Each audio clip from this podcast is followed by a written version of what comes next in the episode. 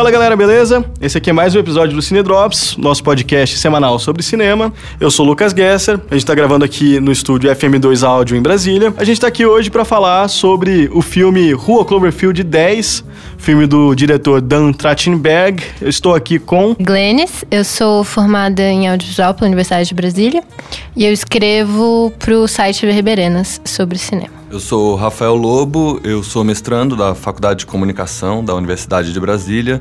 Estou fazendo meu mestrado sobre o horror, principalmente na obra do diretor David Cronenberg, e eu também trabalho como realizador de cinema. E bom, como eu falei, essa semana a gente vai falar aqui sobre o filme Rua Cloverfield 10, primeiro longa-metragem do diretor Dan Trachtenberg, que conseguiu esse cargo, né? Não sei se vocês sabem disso, pelo destaque dele, tanto dirigindo filmes publicitários, mas principalmente por um fan-filme que ele fez do jogo Portal, né? Então, é um caso aí de um, de um diretor que começou fazendo fan-filmes e acabou sendo contratado pela Bad Robot, que é a produtora do J.J. Abrams, responsável também pela produção do primeiro Cloverfield, que, enfim, tem ligações com esse filme aqui agora, não são ligações tão diretas quanto a gente, a gente presumia que uma sequência do primeiro Cloverfield teria, né? A gente vai falar sobre essas ligações depois. É, mas esse filme aqui conta a história de uma garota chamada Michelle, que começa o filme, ela tá fugindo de casa por conta de alguma discussão que a gente não sabe muito bem o que aconteceu, né? Algum tipo de desentendimento que ela teve com, com o noivo dela, a gente não sabe muito bem, né? O que que, o que que acarretou essa fuga dela. Durante essa fuga, ela sofre um acidente de carro. Após esse acidente de carro, ela acorda dentro de um bunker e ela tá, enfim, presa nesse bunker e tá sendo vigiada, cuidada por um personagem interpretado pelo John Goodman, que fala para ela que do lado de fora aconteceu uma catástrofe ou nuclear ou química, enfim, o mundo de fora, né? O mundo do lado de fora não é mais seguro para ela sair, então ela fica tanto nessa condição ali de sobrevivente quanto encarcerada, né, dessa figura aí do John Goodman. Bom, o que, que vocês acharam do filme, antes de mais nada? Eu acho é, bastante interessante esse começo sobre essa dicotomia, assim, que ele traz de, ah, ele, ele salvou ela, ele prendeu ela, e eu acho que isso remete bastante aos relacionamentos abusivos, de como um parceiro pode vir a chantagear alguém emocionalmente, dar a entender que ela está ficando louca e que na verdade ele é o grande salvador da pátria.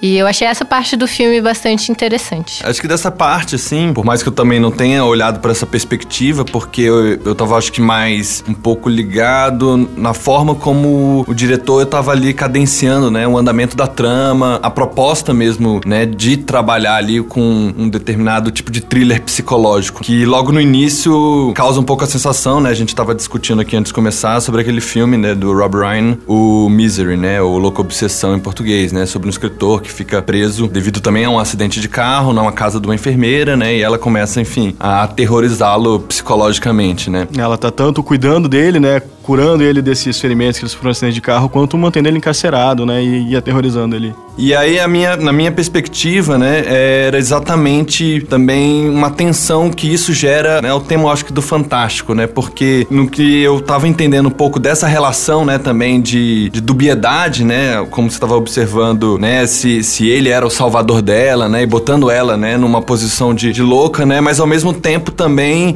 botando, acho que no espectador um pouco essa hesitação, né? Se de fato o estranhamento que a gente tem, né, daquela relação toda se dá por um perfil do humano, se ele de fato é um psicopata, né? Como a história vai se construindo também, né? O próprio andamento da trama, essa descoberta, essa dúvida também, né? De como que ele tá se relacionando com a Michelle, né? Porque ele de certa forma parece estar substituindo ela como uma, uma filha que ele perdeu, né? Mas ao mesmo tempo ele vai construindo, né? Um pouco essa nossa necessidade de chegar lá fora, né? Sair da casa também e ter a certeza, né? Se há ou não, de fato, essa, esse, esse acontecimento fantástico, né? Essa hecatombe, esse apocalipse, né? Então fiquei muito atento um pouco em como que ele estava cadenciando o fantástico, né? Essa hesitação, mas ao mesmo tempo também trabalhando com uma certa autoconsciência, assim, porque o filme ele parece muito consciente, né? De que ele tá brincando com você o tempo todo, né? Então, assim, acho que essa loucura também, né? É, é transposta um pouco pro espectador, eu acho. A gente fica nesse estado de hesitação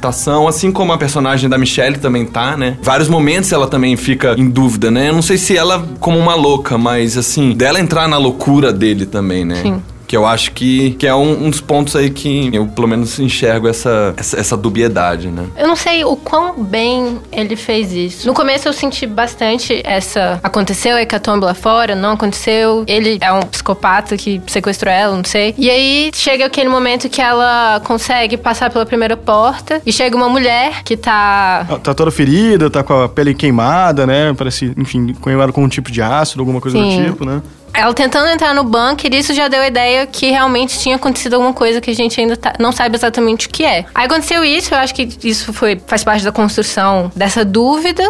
É, ao acho, mesmo né, tempo. de crescer passo a passo, né? Cada Sim. hora vai acontecendo um novo estranhamento de algo lá fora para se convencer de que, ah, né, esse evento fantástico ocorrendo mesmo lá fora, né? Mas eu me senti muito mais envolvida com a história que estava acontecendo lá dentro, porque ele dava essas dicas ao mesmo tempo que ele estava construindo muito fortemente dentro ali do bunker essa questão de que ele era esquisito, porque a gente vê como ele age em relação ao relacionamento dela com o Emmett, que é o outro cara que tá lá dentro, que é de possessão extrema em relação a ela. Depois eles descobrem que tinha uma menina lá que não era filha dele, uma menina que tinha sumido da cidade anos antes. Isso leva a gente a acreditar que ele tinha encarcerado, encarcerado ela do mesmo jeito. E aí eu acho que essa parte, não sei se é porque a gente tá vendo aquilo e os outros são só indícios, fica muito mais forte, muito mais envolvente. Então, quando chega no final, quando ela sai e vê que aconteceu de verdade, eu, pessoalmente, me senti, tipo, saí do filme assim, nossa, que esquisito. Não tava mais acreditando. A suspensão de descrença foi embora. E é justamente, né, nessa hora que, que ela sai do bunker e a gente percebe que aconteceu uma invasão alienígena, né, do lado de fora. Não foi só um, um ataque nuclear, um ataque químico. Foi uma, uma invasão de, de alguma espécie alienígena bizarra, né? Que eu acho que, assim, que eu acho que o filme, ele, ele dá o seu, o seu grande passo errado, assim, né? Ele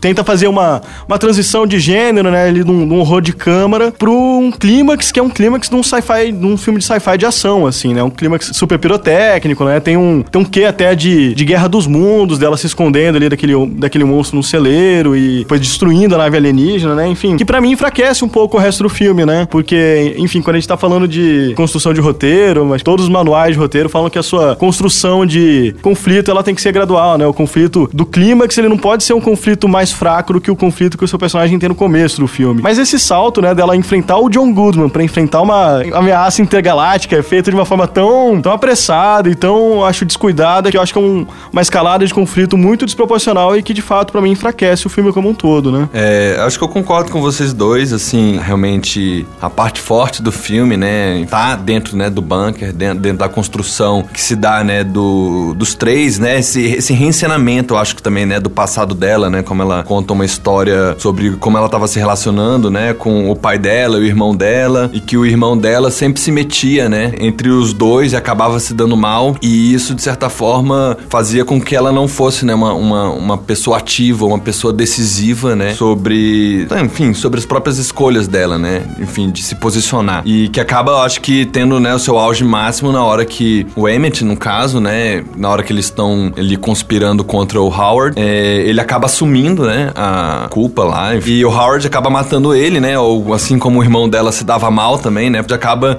também encenando um pouco esse papel do irmão dela, né? Que eu acho que no arco dela, até o final do filme, né? Ela sai da personagem que consegue tomar né, decisões sobre determinadas escolhas e no final ela acaba optando por salvar o mundo, né? Que aí eu acho que entra. O filme sai de uma perspectiva de, de uma mini trama, né? Assim, de pequenos movimentos emocionais para um final que é uma arc-trama, onde ela né, se transforma quase numa super heroína, assim, né? Ela, enfim, ela, em vez de tomar uma decisão, né, confortável de, de se eximir daquilo, ela resolve ir pra guerra, né? Mas assim, eu acho também que essa transposição, né, de sair de um terror psicológico para esse, né, horror arctramístico de, né, que onde tá clara também, né, a, as delimitações maniqueístas, né, entre o bem e o mal. Então, se assim, a gente tem essa inversão no filme, que eu acho que é uma proposta interessante, enquanto ideia, eu acho, talvez fosse o maior mérito do filme, né, porque, ok, acho que a gente já viu tramas próximas àquela do bunker, né?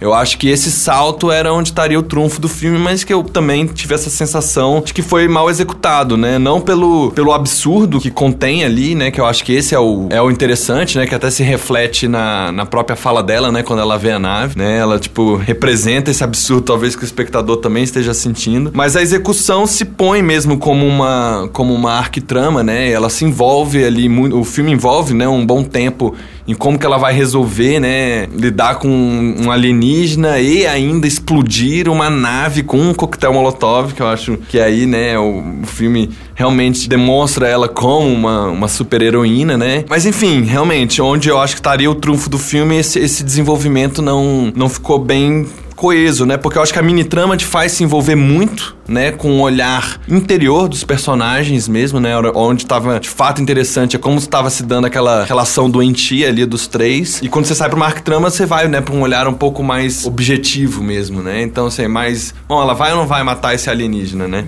Então, assim, acho que isso é o que causou talvez esse, essa sensação de, de estranhamento final ou de má execução mesmo, né? Porque realmente a gente não tá preparado, né, depois de um, mais de uma hora de filme vivenciando um terror psicológico lógico, por mais que o conceito seja interessante, eu acho que a execução se perde mesmo, né? Eu acho que a intenção dele não era que a gente não se envolvesse mesmo e ficasse nesse, nesse olhar objetivo, né? Eu acho que realmente não, não, não coube bem, eu acho, né? No ritmo do filme como um todo. Assim. Eu acho que a diferença de tempo gasto, eu até brinquei com isso com vocês ontem, né? Do Pô, ela gasta 90% do filme para destruir um homem, 10%, 10, 10 para destruir um, um, alienígena. O que isso diz sobre o homem?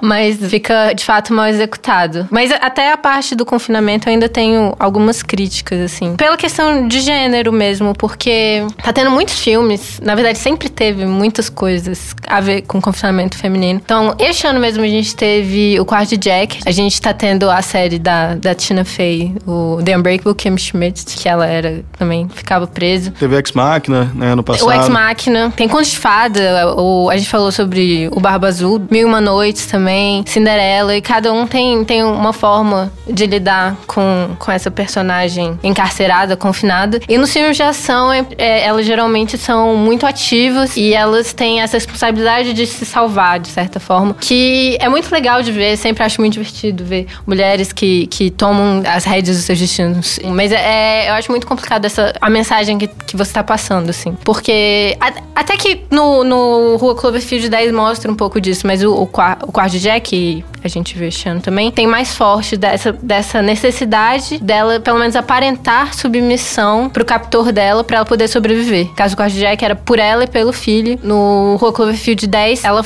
ela faz isso um pouco também, mas no final ela é tipo uma super heroína, consegue fazer tudo, sai do quarto, ah. E aí eu fico pensando, o que, que a gente tá falando sobre é, mulheres que estão em relacionamentos com espancadores, por exemplo? A gente tá falando que ela tem que sair, faz, fazer que nem a Judy falou, fazer um escândalo, sendo que às vezes a mulher não está em posição de fazer um escândalo, porque ela pode muito bem morrer por causa desse escândalo. Mas assim, é um filme, provavelmente, o início de uma franquia, talvez o, a origem de uma super-heroína. Assim, primeiro que, que eu acho que essa construção, né, da, dela como uma ela, ela é super desenrolada com as coisas, né? Ela, desde o primeiro engenhosa. momento em que ela se encontra, ela é super engenhosa, assim, desde o primeiro MacGyver. momento. É, Sim. Desde o primeiro momento em que ela se, né, se percebe, se dá conta de que ela tá presa, ela começa a bolar artimanhas e estratégias para poder escapar dali, né, de formas super elaboradas, assim. Para mim, nessa construção dela como uma personagem insegura, né, uma personagem que não conseguia tomar as rédeas da própria vida, me pareceu um pouco conflitante, assim. Ela, pô, ela não consegue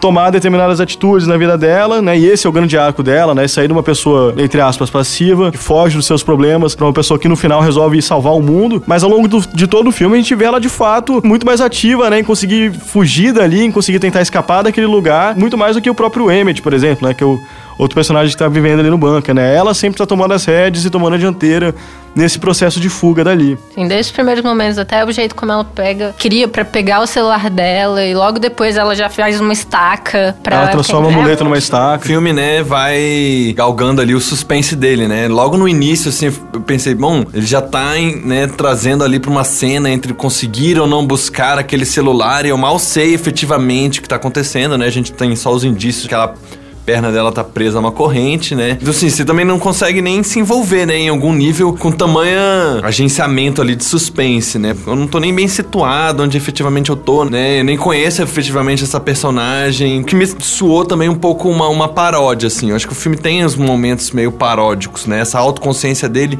sempre olha com um certo humor, até eu acho que para esse tipo de filme também, né? De bunker, de confinamento, né? E que eu acho que acaba né, se mostrando ao final do filme, onde ele realmente tá querendo fazer uma mescla de gêneros, não? Então ele tá, acho que, bem consciente dos tipos de gênero que ele tá construindo, né? Eu acho que tem até certos momentos, né, que vão se tornando falseamentos, assim, né? Eu acho que talvez, né, para um público mais jovem, né, talvez que tenha acompanhado menos o próprio gênero e tal, o filme tem uma outra resposta, né? Uma coisa que eu acho que sobre essa questão, né, da repressão feminina também, né, em, em, em situações de confinamento, eu acho interessante como que pelo menos é construído, né, isso dentro do filme, né? Se a gente observar em termos de contingências e causalidades, né? Porque eu acho que ela acaba entrando ali, né, por um certo acaso do destino dela. Dessa situação que ela reencena da vida dela, né, dessa opressão, da relação com o pai, num certo sentido de absurdo, né? Por que, que ela caiu exatamente naquele bunker, né? Se foi um acaso. Mas no final o filme tá sempre jogando pra, uma, pra um nível de causalidade, né? Que é a construção de um mito de um super-herói ali. O filme tem indicado a garrafa que ela usa como coquetel molotov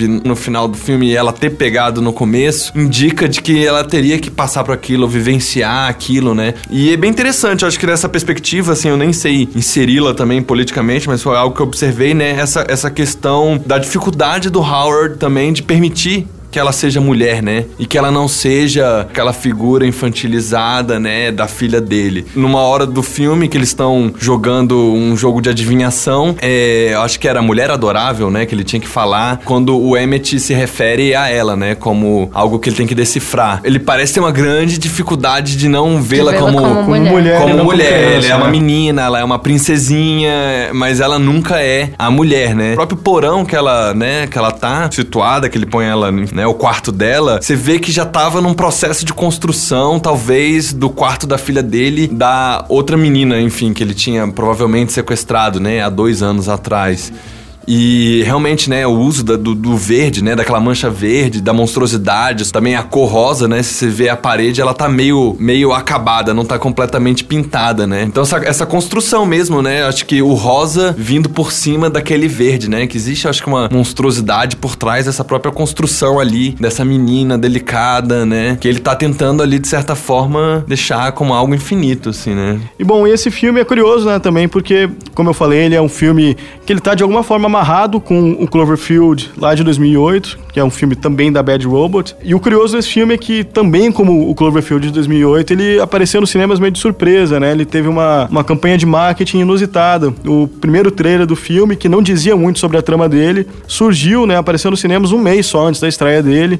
Ele era um filme que as pessoas não sabiam que estava em produção. E ele também não se amarra de uma forma muito direta, né? Com o Cloverfield lá de lá de 2008. Eu acho que fica muito pra gente tentar arranjar aqui, tentar conectar, tentar amarrar um filme no outro, né? E ver como que eles podem se conectar e como é que isso talvez se desenrole numa franquia daqui nos próximos anos, né? Porque a Bad Robot é a produtora do J.J. Abrams, enfim, que já fez aí desde os filmes, né, os últimos Star Trek, também como muitas coisas pra TV como Lost, Fringe, por exemplo. E o J.J. Abrams, ele se amarra muito nessa filosofia narrativa, né, que ele fala que é a da, a da Mystery Box, né, da caixa dos mistérios. E basicamente, né, tem até uma palestra interessante dele dele no TED falando sobre essa caixa, vou, vou deixar o link aqui na, na descrição também. Mas basicamente é aquela ideia que já foi muito explorada, por exemplo, pelo Spielberg lá nos anos 70, né, em filmes como Tubarão, em filmes como O Encurralado, né, o primeiro longa dele, que é essa ideia de você manter o, o inimigo, manter a monstruosidade, manter é, o adversário que, enfim, tá perseguindo o seu protagonista,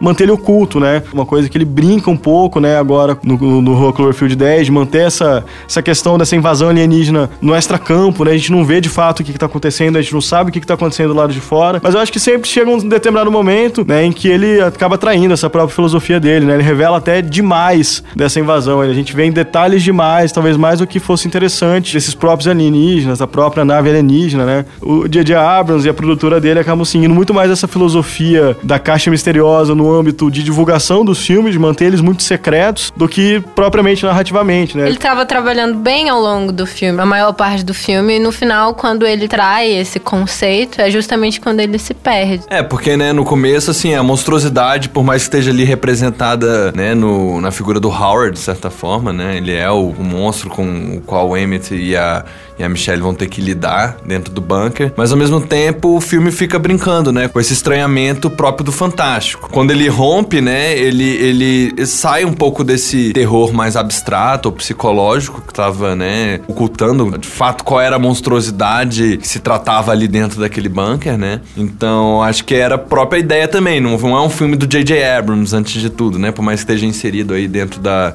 produtora dele, não chega a ser uma traição própria vinda dele, né? Eu acho que é uma, uma proposta, né? Revelar que o que há dentro da caixa, né, e a realidade em si, ela é muito mais absurda, né? Ou, ou que a, o próprio absurdismo, né, humano se espelhe nesse absurdismo narrativo que ele propõe ao mostrar também, né? É, é, mas é engraçado assim essa questão, né? Tipo, ele não é de fato, ele é um filme, não é um filme dirigido pelo J.J. Abrams, mas ele é um filme que tem essa, essa assinatura J.J., né? Eu acho que é um filme, né, ele me parece muito mais um filme do J.J. Abrams do que o próprio Star Wars que o J.J. Abrams é, dirigiu. É, assim. é um filme produzido, a gente, desprezo e do Godard já fala. Tipo, o filme é do produtor, não é Estados Unidos, um, um, um blockbuster, assim, o que é pra ser um blockbuster. De um, de um filme de um primeiro diretor, embora eu acho que o filme ele também tem, eu acho que uma, uma, uma, característica independente. Acho que também não é um filme.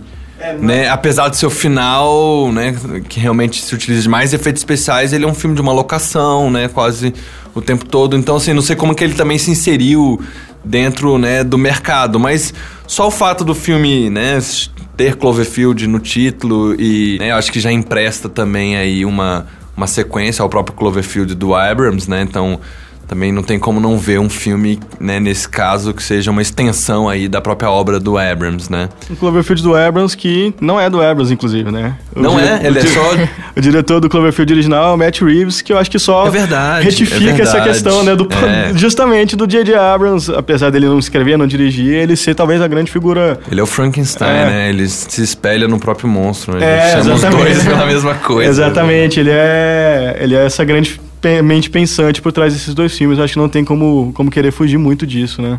Então é isso, galera. Esse foi mais um episódio do Cine Drops, nosso podcast semanal sobre cinema, sempre gravado aqui no estúdio FM2 Áudio em Brasília.